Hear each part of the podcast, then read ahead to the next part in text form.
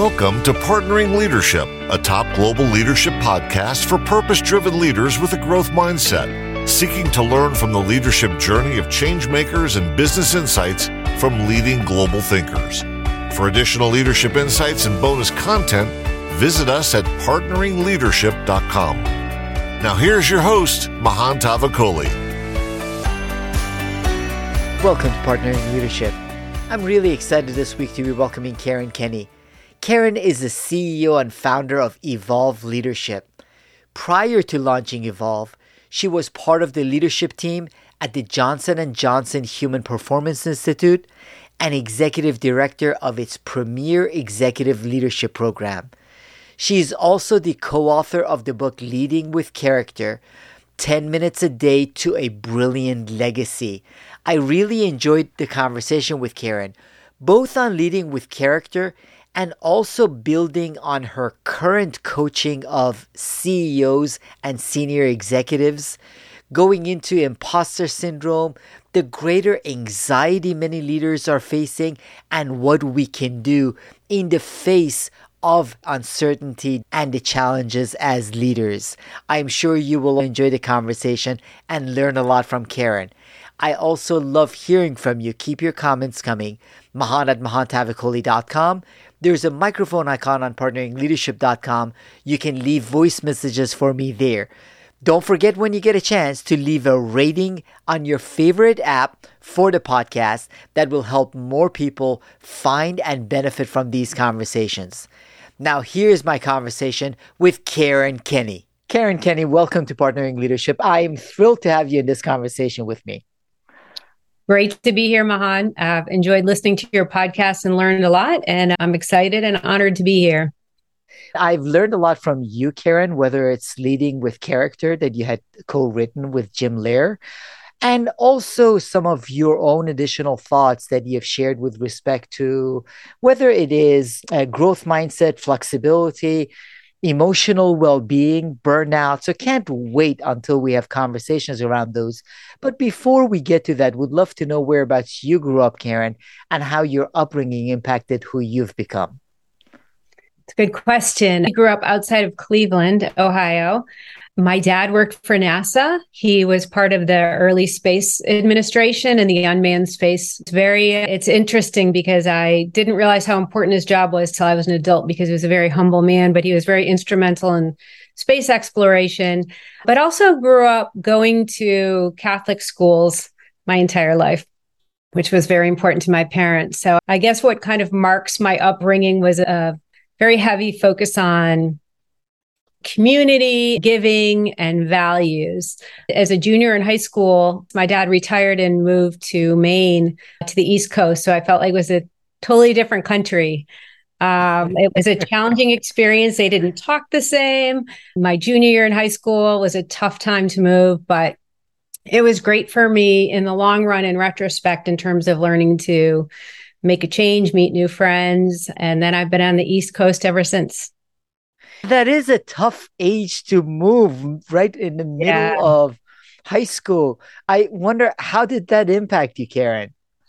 I have to say, honestly, at the time, I hated my parents. How could they destroy my world and take me away from my friends? Your world is very small. Your friends are everything. And that's when you're more disconnected from your parents. I would say I was very shy and introverted. What it did for me was force me out of my comfort zone in a very painful way. I remember going to the first day of school and everyone knew each other and I was standing alone in the line. It seemed like hours and I'm sure it wasn't, but it was my first experience of really feeling afraid and alone and it's happened a number of times throughout my life, but that taught me I could get through it. So as much as I hated it, I'm glad and I'm glad for everything that's happened in my life, especially the challenging ones, have actually been the times when I've been able to grow, I think.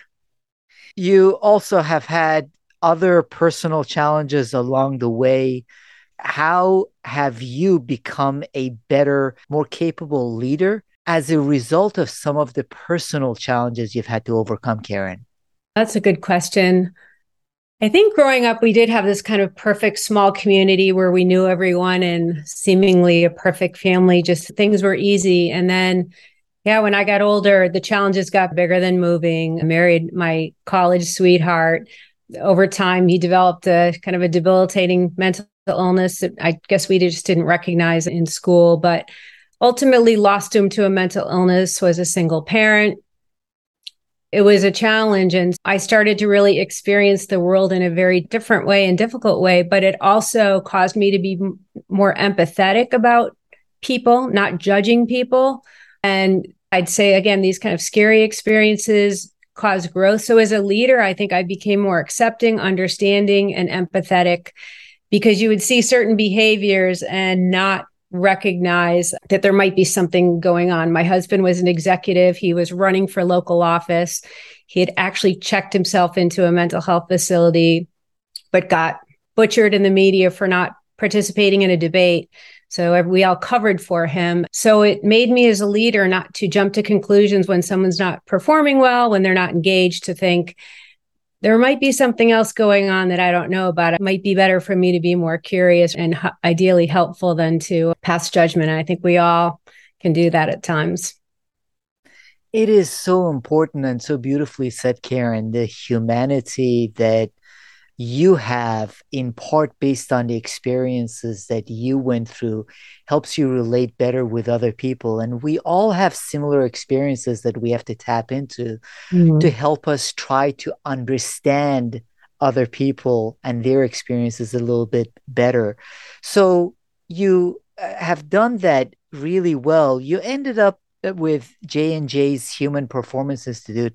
How did that come about yeah, my career has not been a typical trajectory. One of the businesses I co founded was focused on developing digital health coaching programs for people with mental health issues. We did this. Part of my drive to join the person who came up with this idea, a psychologist, was my husband during the time many years ago there was not help for people with mental health not much. You'd go to the doctor once a month for 5 minutes and get a prescription and there was a lot of stigma associated. And he had this idea for how do we reach people in between sessions or people who don't come forward for care which half of our members didn't. So we developed this company that was tied to my purpose and passion was to raise awareness about mental illness help people. There was another company that acquired us that we merged with that also offered a different type of digital health coaching, more lifestyle and chronic conditions. J&J was our customer and so they acquired our programs and so I ended up eh, with J&J on the leadership team to launch the health and wellness business for J&J. I think they were one of the very early companies to understand that well-being and performance are linked. They wanted to have healthiest employees. So they acquired our company. And then literally eight weeks later, they acquired the Human Performance Institute, which for years had been focused on helping elite athletes, military special forces, surgeons, ultimately CEOs, leaders, anyone who had to perform under very stressful conditions and basically not have a bad day. I not only benefited from being part of the leadership team of this group, but I got to learn every day. Was training all the time through the Institute and then ultimately went directly into the Institute, leading a program focused on C suite leaders because we found that we were training everybody at different levels within the organization to get to the upper levels, but then stopped. Leaders we recognized needed more help than ever. It's lonely at the top. There's no playbook. So that was part of it. And then also just taking this holistic approach that we can't just focus on, you don't train to be a CEO, you train as a human holistically to take on all the massive challenges. And you know that all too well, I think, in your work with leaders and in your own roles.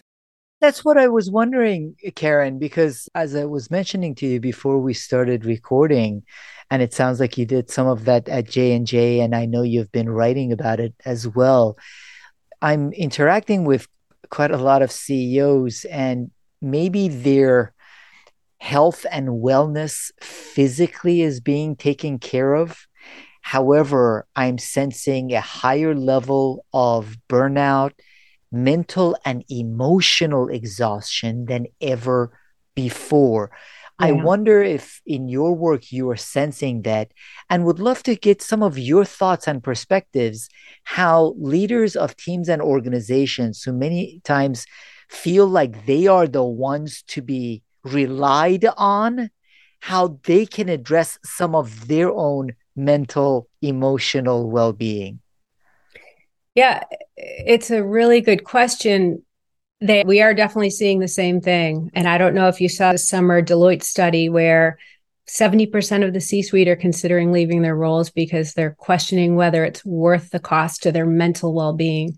So, this is a serious issue. We need good leaders. And sometimes some of the best people recognize that it's just too much or they're sacrificing too much in the process. So, we're seeing it on record numbers right now. Part of it is they were struggling certainly before the pandemic, but I think the pandemic got people to stop and think, is this worth it? Seeing maybe some of the things that they were missing and just creating a challenge for them. My husband's a CEO. There was no playbook on what to do for the pandemic. And no matter what choice that you made in terms of keeping something open or closing it, there was no right answer. So the pressure in general on leaders, you're not just leading a company from a management standpoint, you have to make a call on social issues. You have to take a stance, political issues, um, environmental issues, you name it. They have to be experts in everything. And no matter what, 50% more or less will disagree with them. So they are always under scrutiny. The media is there, your shareholders, stockholders, your employees can tweet about you. There's no hiding. I remember back in J and J when I first started there, there were dark days when you didn't speak to the media. You could just shut down and head down and do what you needed to do. you can't because somebody else will tell your story now, and it won't be a good one typically. So it's extreme pressure on them. No playbook. You have to continuously reinvent yourself and your company. And there's just nothing there to prepare you. So if I've said it, sometimes people say, oh, they get paid a lot of money. The smart ones know that all that money is not going to help you if your career lose more importantly your family or your mental well-being. And you said they know that they have these physical resources but oftentimes they will sacrifice it. They're sacrificing their sleep. They're burning out because they're trying to get through the day. That's not good for us. It's not good for our economy. It's not good for our leaders our families our communities there might be some that get well compensated. That doesn't by itself make up for anything. And there are quite a few that the compensation is not the driving factor. Right. so uh, just this morning caren i was with the ceo and she was talking about some of the burden of having gone through the past couple of years pandemic how they had guided the organization. But again the strain that was on her from the external stakeholders, from the board, and then from the employees. When you work with and guide CEOs on how they should strike that balance, what do you tell them to do? Where should she start when she says, I've led this organization through a couple of great years through the pandemic, but I'm just exhausted. I am burned out. Everyone's demanding more from me at this time, and I have no more to give. Yeah, it's a sad situation. And it's not an easy solve, but usually where we have them start is purpose. And I'm not talking about company purpose. Everybody's talking about company purpose. And that's part of the problem is people are so focused on the company purpose that they're neglecting personal purpose. Really starting at your personal purpose, that's what enables you to establish boundaries, make decisions, not always easy decisions, but if you don't know what you're playing for and why you're here, you're not going to protect those areas that matter so much to you. And so that's the first part. If you think about your best self, and when we spoke a little while ago, you had talked about your career and some of the personal sacrifices. I've done the same thing putting everything into my job and not into my family or my well-being sometimes you've got to understand where you are at your best and then what's getting in the way of that? And who's getting your best energy? And most of the time, when we do these exercises with leaders, if we do workshops, who gets your best energy across the board? It's their work. Other things get their best energy. And then we say to them, but who matters to you the most? My daughter, my spouse, my family, my parents. What energy do they get? They get what's ever left at the end of the day and you're exhausted, you're plopping on the couch, maybe having a drink. So, this disconnect between what matters if they're able to start with purpose and there's some work to be done around it, but they can get connected to that, they've got this North Star and they can create more boundaries. But to the point, your client no one's going to create those boundaries for her. They're going to suck the life out of you. They're going to take as much as they can um, because everybody needs help too. So for her, you know, she's going to have to put the right boundaries, get the right people in place, but it's got to have this framework. How do you get there? And if you don't start with foundational, with purpose, you're not going to get there because you're going to be skimming across the surface. She's going to be saying yes to everybody, probably, and she's going to be getting it done and delivering. But there's nothing left for her or the people that matter. And that can impact her mortality. That's a, it's a sad, scary thing. And again, her family. I love the way you put it, Caren, and it requires some downtime, some thinking time, and mm-hmm. reflecting on that purpose.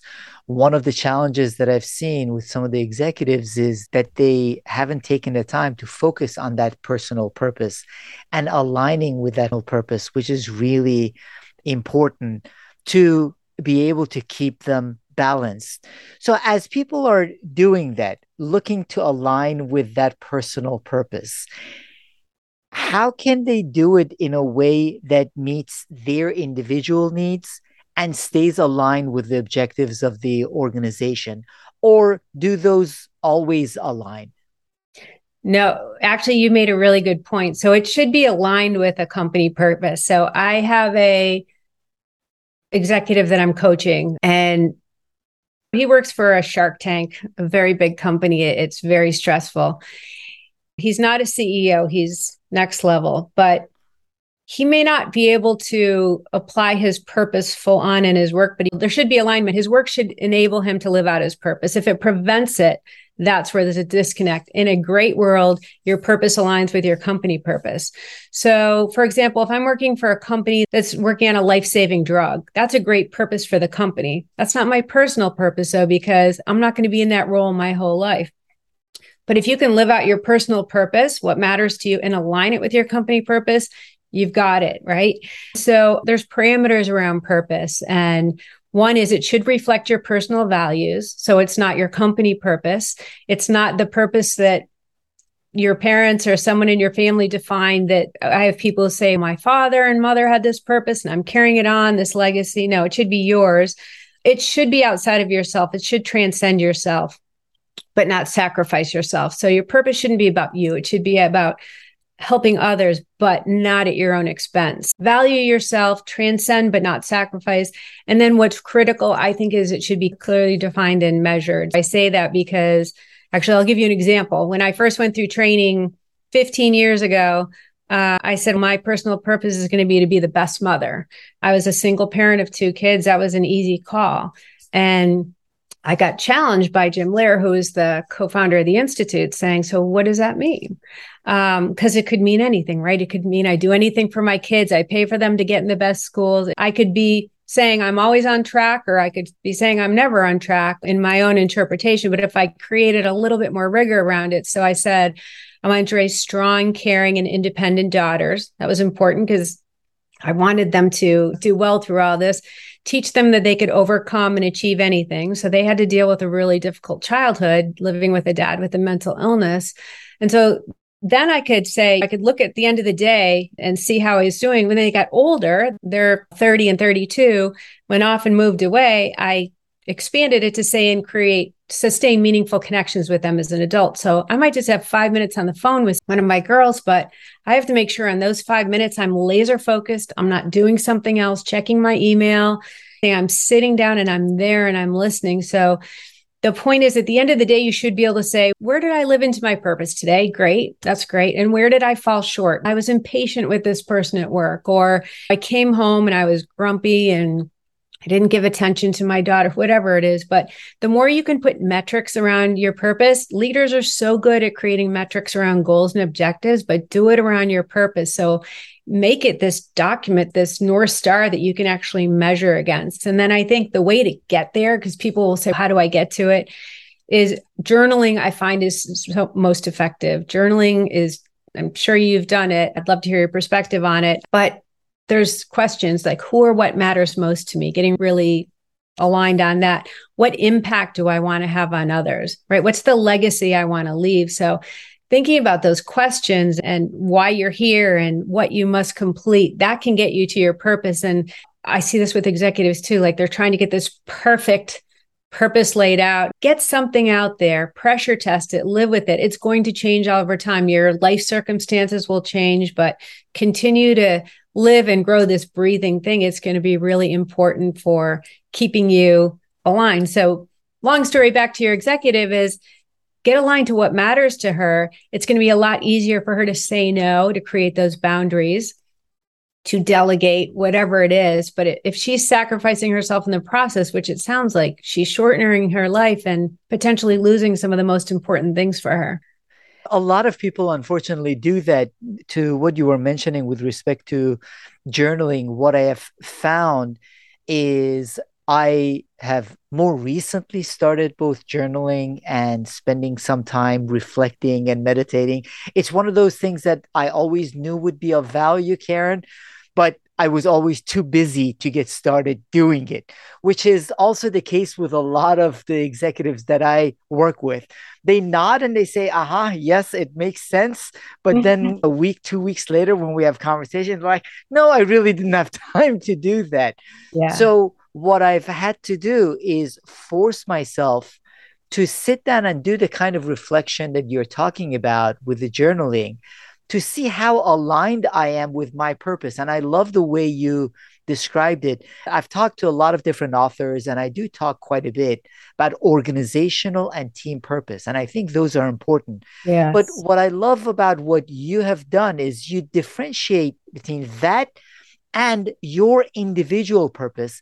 Which is one of the reasons why a lot of times, even people working medical establishments, doctors or nurses, are at times disengaged and unhappy and burned out because the hospital might have a very clear purpose, but they themselves aren't as clear about their purpose and their impact.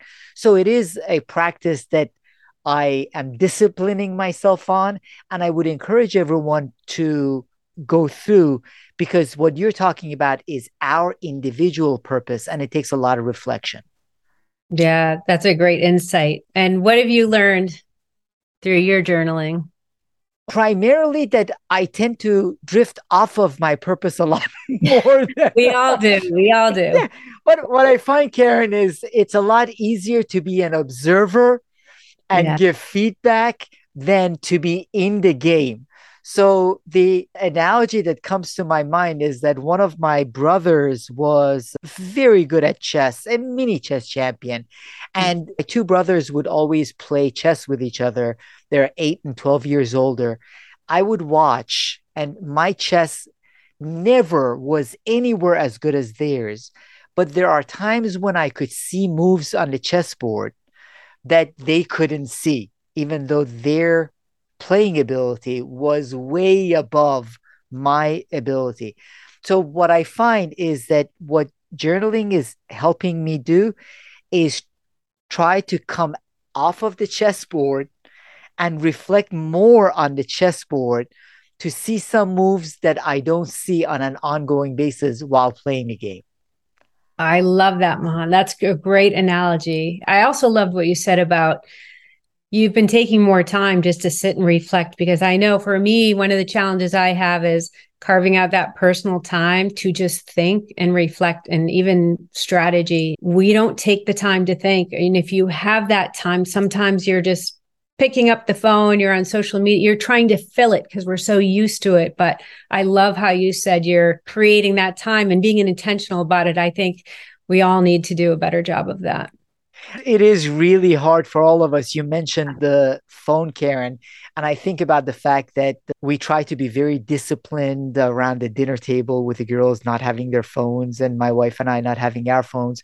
But it's incredible how, whether standing at a grocery line or walking into an elevator or all moments at home and at work, where when we have a free moment, the phone or technology takes it away from us.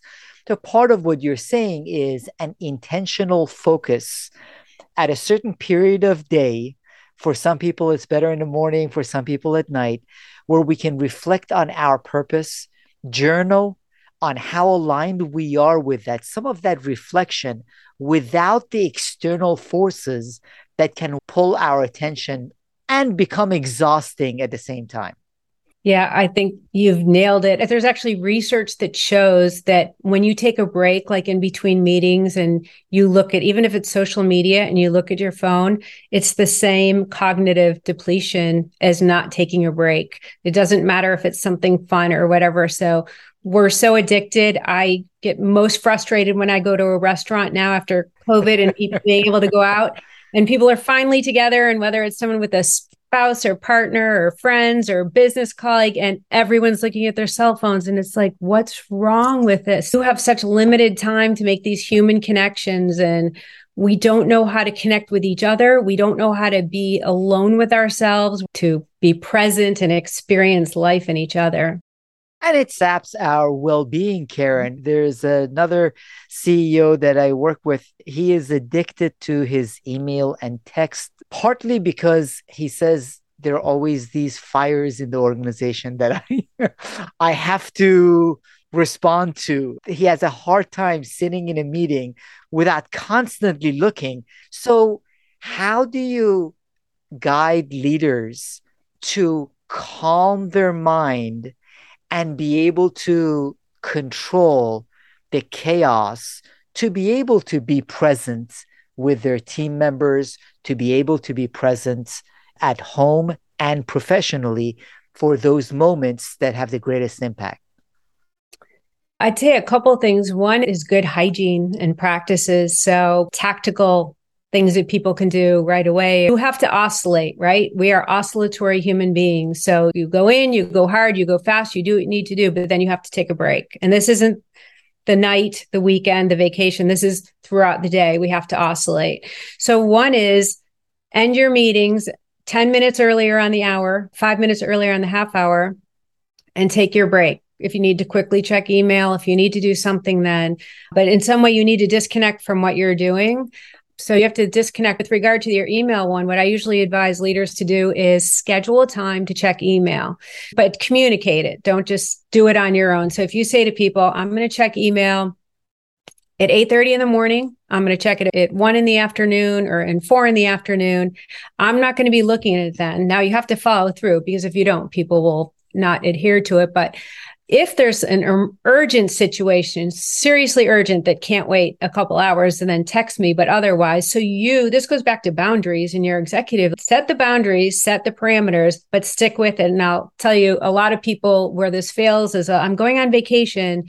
So I want to disconnect, but here's my cell phone number. And then they respond to email. Some people have to. So I mentioned my husband's a CEO. I work with CEOs. There are times when you have to be available. So say, you know what, to your family too. I need to work from 8:30 to 9:30 and then I'm free the rest of the day. So do what's reasonable for you, but you need to create those boundaries and those moments of doing what you need to do. But with that executive, he is encouraging it because he's responding to it instead of saying, don't text me unless it's urgent. And by the way, here are the three times I'm checking email, send a note. But he has to set those because, again, no one's going to set the boundaries for us because people, it's human nature, will try to take what they can, not because they want to hurt us. He's probably really good.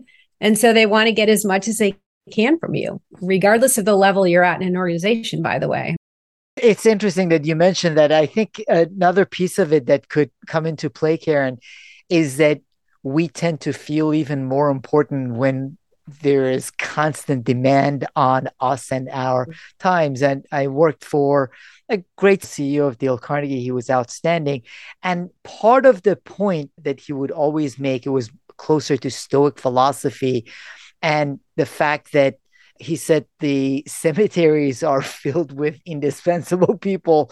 So if I ever think I'm indispensable, all I need to do is look at that and part of what he was saying is it was his sense of importance that he felt that he couldn't for a day or two be away without checking messages and that things would fall apart. In reality, things would go on and would not fall apart.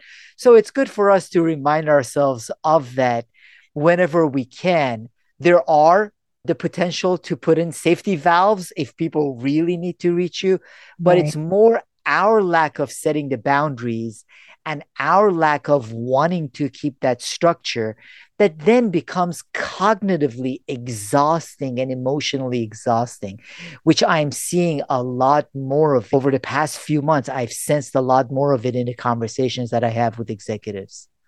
Yeah, uh, first of all, I love your example. I'm gonna I'm gonna use that. That's a great one.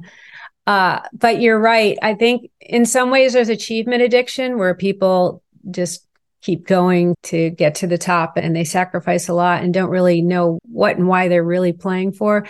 But I think the other thing is they want to be needed. And, um, you know, especially people when they're feeling vulnerable or insecure and you're helping people, there's an addiction there too, right? There's a gratification. So as much as it's burning them out, they're getting the short term momentary thrill, enjoyment out of solving another problem. And, but again, at what cost? And the other way of thinking about it, Caren, is that I am using Jack Welch as an example of not the best kind of leadership, partly because GE started suffering post Jack Welch. Of great leaders are great leaders that when they are gone, the organization succeeds even better. Yes. So, this is a great way to think about it, where our team and our organization can do well without us. It requires tremendous humility and smaller ego, but it can be both healthier for the team and for the leader to think about it this way. Now, I also know you and Jim working together at J&J Human Performance Institute worked a lot on character and you wrote a book leading with character would love to first know how do you define character caren because i think if you ask any of us or any of the listeners or any of the people they interact with they would say oh of course i've highest character i lead with character so how do you define character and what do the leaders that lead with character do differently character is who you are, who you truly are, and especially when no one else is looking. So the people that we are. But we tend to put people in buckets of this person is of high character, strong character, and this person is not strong in character, but really character is just a muscle like any other muscle that we can train and we should train all the time because you'll often see a leader who you just held in such high regard. You put them on a pedestal and you refer to them as an example of a great leader and then they make a poor decision. They do something and then all of a sudden they've fallen from grace and their career's over. And so the bottom line is we're all vulnerable we all might say or do something that might be out of character, but character is tied to well being and your values. So, character, in the same way you're journaling and training to your purpose, character is something you train through journaling and through thinking about the impact that you want to have on other people.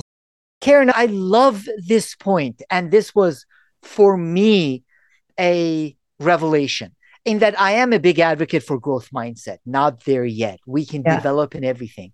But character, I had typically seen as closer to binary. The person has high character, has low yeah. character, which is actually why when you view the world that way, or when I viewed the world that way, when someone that I perceive as having high character has a flaw or does something wrong, then all of a sudden I change my view yeah. that, aha, this person had low character. So it sets up a lot of difficulties with respect to thinking. So, one of the things I love is that you say character, also like a muscle, can be developed. And there are challenges that we have with it, and we can strengthen it. And I wanted to really underline that because for me, that was a real deep insight because I think in our conversations, including in organizations, not just in the political world, we see people as this person is a high character person, that person is not a high character person, rather than something that can be developed. Yeah, I think it's a good point. You talked about aligning personal and organizational purpose in the same way with character. I'll just give you what I thought was a great example. J and J, or I was for 12 years, would rate you. Our ratings in mid year and end year were on two things, and they were rated equally. And it's how you get rated from compensation, et cetera. One is the results. So what you achieved. So you hit your numbers, whatever it was that you had to do, you hit it. Okay. That's one number. The other one is the how. that got equal importance. That was very unusual because in some of these cutthroat organizations, including the one of the client that I just mentioned, it's get the numbers, sell the client at all costs. Like we don't care how it's done. Of course, they don't want you to do anything illegal, but they're not rated for that. So you could get your results, but get a low rating on how you treated other people because you end up walking over other people sometimes, or the way you just treat your colleagues or people that are on your teams. Yes, it can be trained. It's all about awareness. So we need to do it as individuals, as organizations, but having kind of these guiding principles. But you're right. We can't judge people. We judge people on something that they did. I don't think any one of us can look in the mirror and say, you know what, I've never done anything. We justify, we're great at justifying the things I had to do it, or well, other people were doing it, or I could have lost my job, or my daughter, this or that. So we all are very good master storytellers at justifying our behavior. So that's where I say empathy comes in because take a look at yourself first. The admirable thing is if you want to strengthen your character, and that's where you think about the impact you want to have. The other thing is we talked about two types of character. So one is your performance character. That's really important. So being decisive and taking risks, especially in these days, right? You have to act fast and quickly.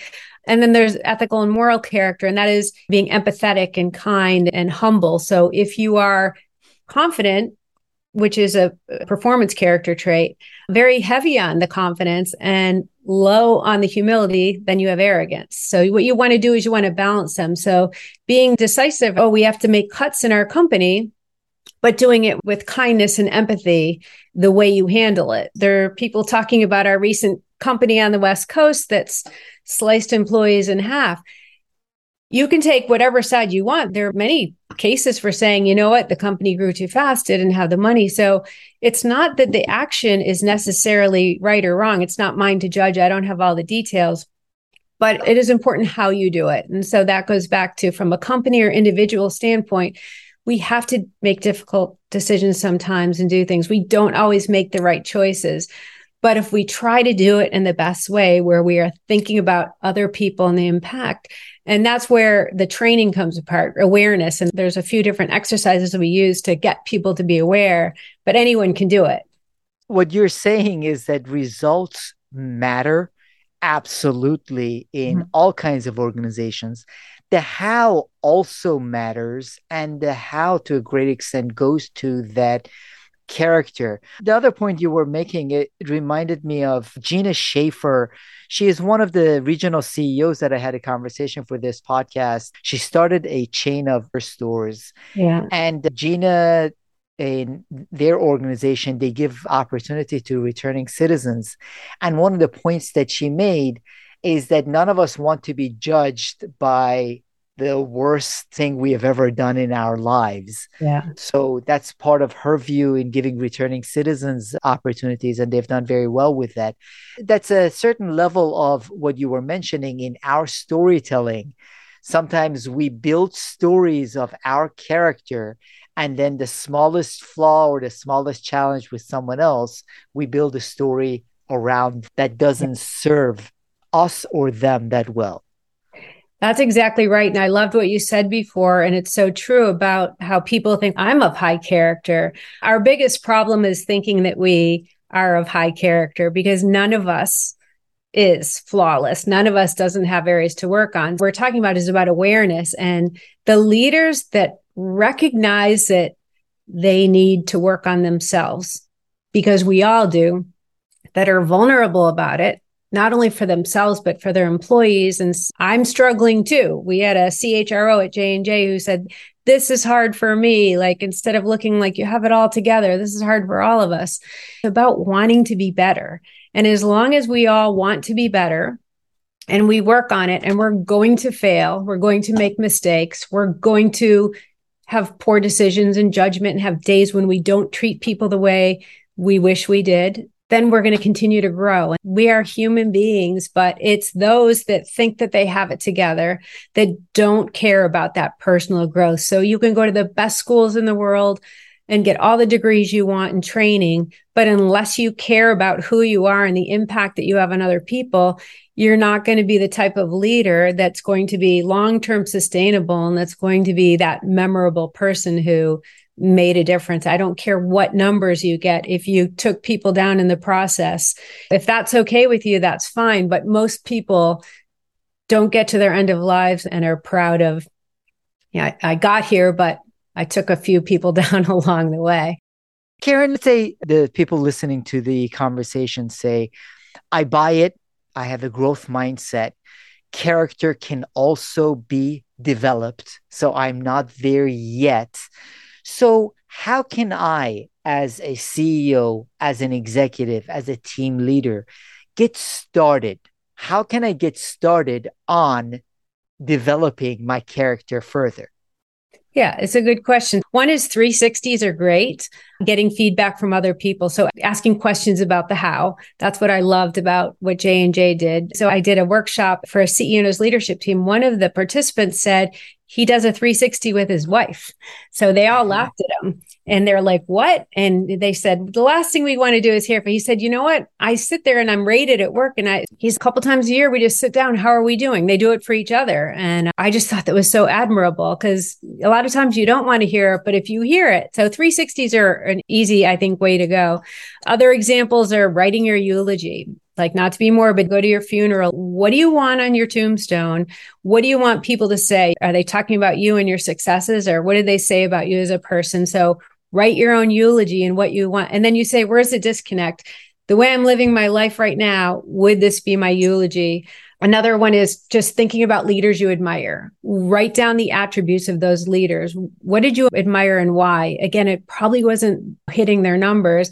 And then what are the attributes you would like to emulate? So this is about finding vulnerability or opportunity. That's where journaling can be really helpful. And then at the end of the day, you say, did I live into this? Where did I fall short? So in the book, we have the personal credo journey. That is just about again, journaling and reflection and deciding what are the kind of set of principles that I want to use to guide me in the same way that companies will have a credo. It's a code of ethics and operations. It's having that for yourself. And so you can also take character traits that you think of in leaders and force rank them to which ones are strongest for you and which are weakest. So it really just comes down to awareness. And then how do you train it is you push yourself into the comfort zone there. So if impatience is a difficult one for you, for example, then when you're next on a call with a customer service person, take a breath before you get on. Remember, I am impatient in these situations or with a, colleague or someone on your team who might just rub you the wrong way. Do that oscillation, reset yourself, take some deep breaths, meditate, journal, go into the conversation. Now you've become more aware. If you conducted yourself in a way that you feel better, that's training your muscle. You're pushing into that muscle. So that's training. Push hard, learn, fail. But those are just some ideas.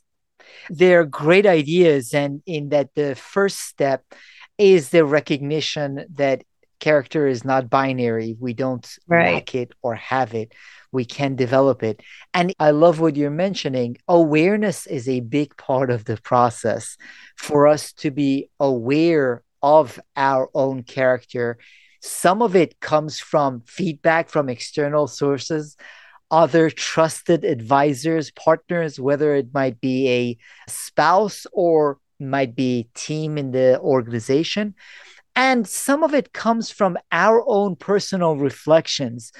When we reflect on our days, we know ourselves and we are spending all the time with ourselves. So we know who made us snap at them when we shouldn't have, when we responded in a way we shouldn't have. And over a period of time, we can then determine patterns of what are the things that we need to work on on ourselves because this is also something as you say like a muscle that we can continually work on and develop our character.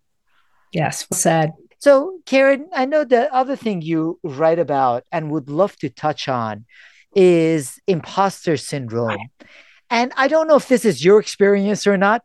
I see a lot more of it in some of the most competent women executives and CEOs that I work with. Maybe the men that I work with, even in one on one meetings, aren't willing to admit it, but they don't talk about it. But some of the women question themselves in ways that it's almost unbelievable because yeah. they are highly competent, capable. Now, I do think a little imposter syndrome is good, keeps the ego in check. Some of the executives that I work with need a little bit more of that, but would love to know your thoughts behind what is the basis for imposter syndrome and how can competent professionals and executives overcome some of their imposter syndrome? Yeah, it's a good question. I, I, see it more with women. I will say I do see it with men. They do a better job with it sometimes. Men are also just more comfortable pushing out of their comfort zones in certain areas. But women, there's historically being told that you were good enough for a position or you should go for it. I think also we have exacerbated it with especially during the last few years, as now there, there are quotas to be met, putting women and women of color and people of color in roles. Sometimes we're jump starting them into roles without the preparation. So I think the preparation and training is key, setting them up for success.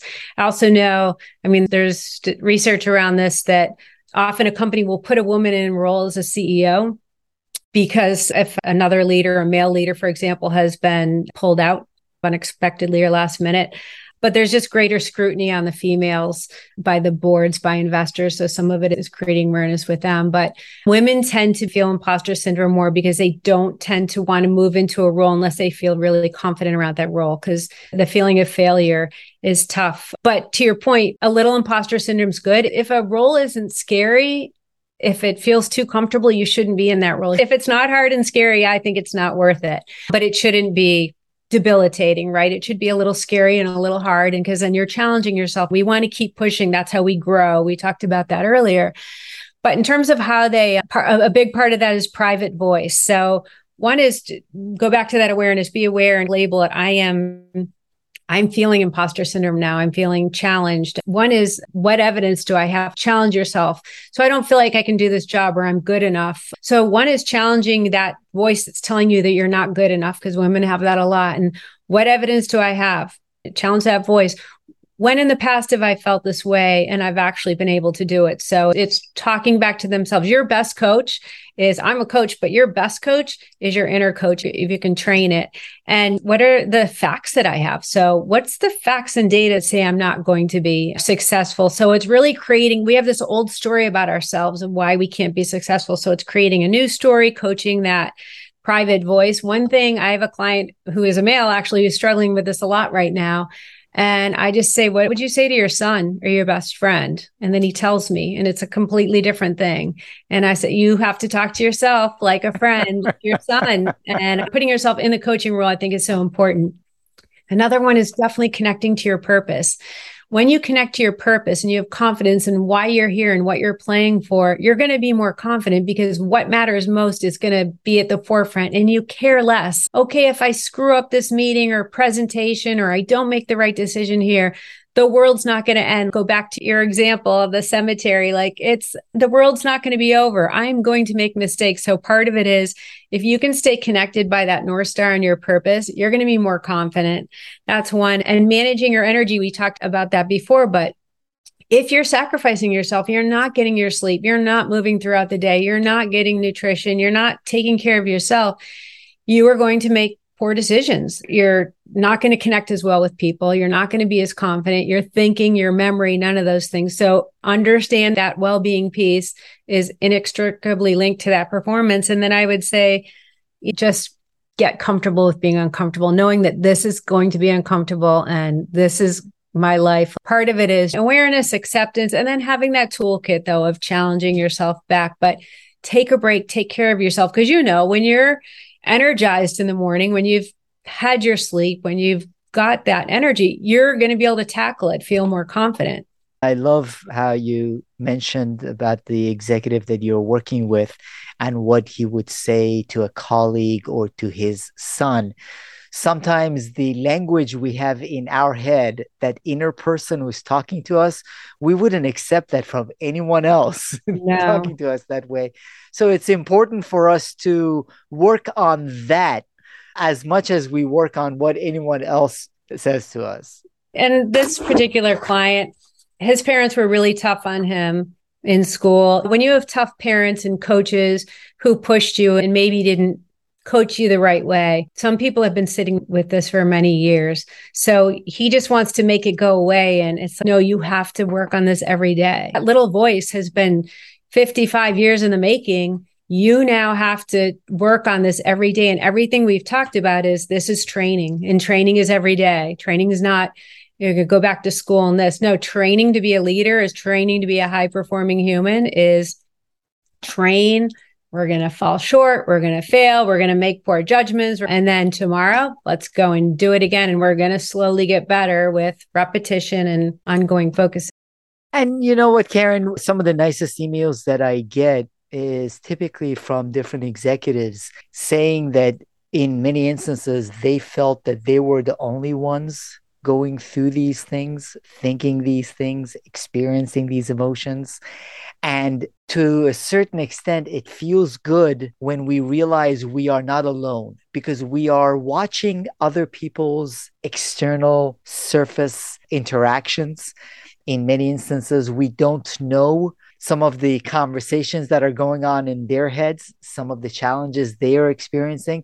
So it's great hearing this example of the executive that you shared because I'm sure a lot of people listening to the conversation can relate to it and can therefore see it's a struggle for all of us. It's not specific to one particular individual or another. Yes. And I think that's the best thing. And I love that you're talking about it and you see it in your clients too, because the best thing leaders can do is be vulnerable and share I struggle too.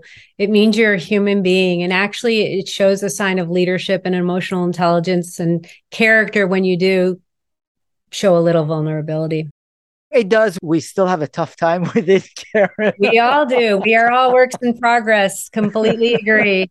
So, Caren, when you are guiding leaders and executives, when you want them to develop in their own leadership, whether having to do with overcoming imposter syndrome, improving on their own character, dealing with some of the stress and the burnout that they're facing.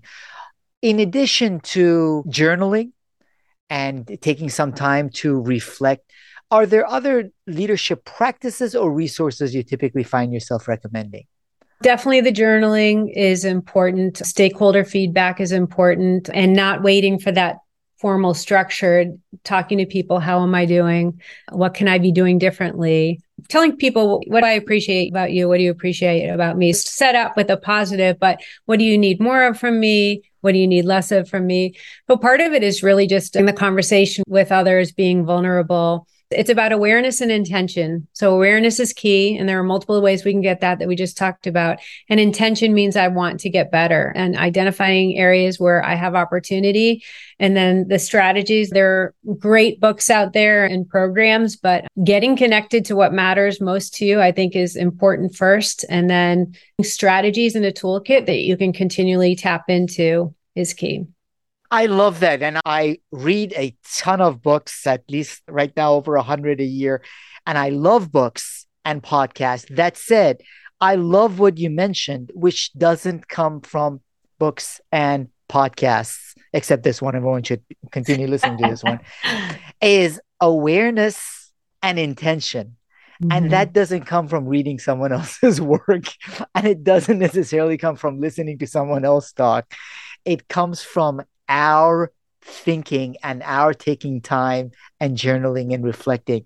And I think that is an outstanding perspective as the listeners look to whether it is work on their leadership, their own character, and overcome the imposter syndrome and continue to making a difference toward their individual purpose. So, Caren, how can the audience find out more about you and connect with you? Would love to connect with them. I can be reached on LinkedIn. It's Caren with a C A R E N K E N E Y on LinkedIn or Evolve Leadership, E V O L V E leadership.com. Reach out to me through the website or LinkedIn's usually best. I really appreciate the conversation, Caren, your own authenticity. And again, the fact that the awareness and the intention can make all the difference as we work on aligning with our purpose. And that's most important before we can have an impact on others and the organization. Thank you so much for joining me in this conversation, Caren Kenney Thank you, Mahan, for having me. This has been great. I've really enjoyed it. You have been listening to Partnering Leadership with your host, Mahan Tavakoli. If you enjoyed this episode, please leave a rating and review of the podcast on your favorite podcasting app and forward the conversation to a friend or colleague so you can help more people discover their purpose, grow professionally with meaning, and have a greater impact. For additional leadership insights and bonus content, visit us at partneringleadership.com.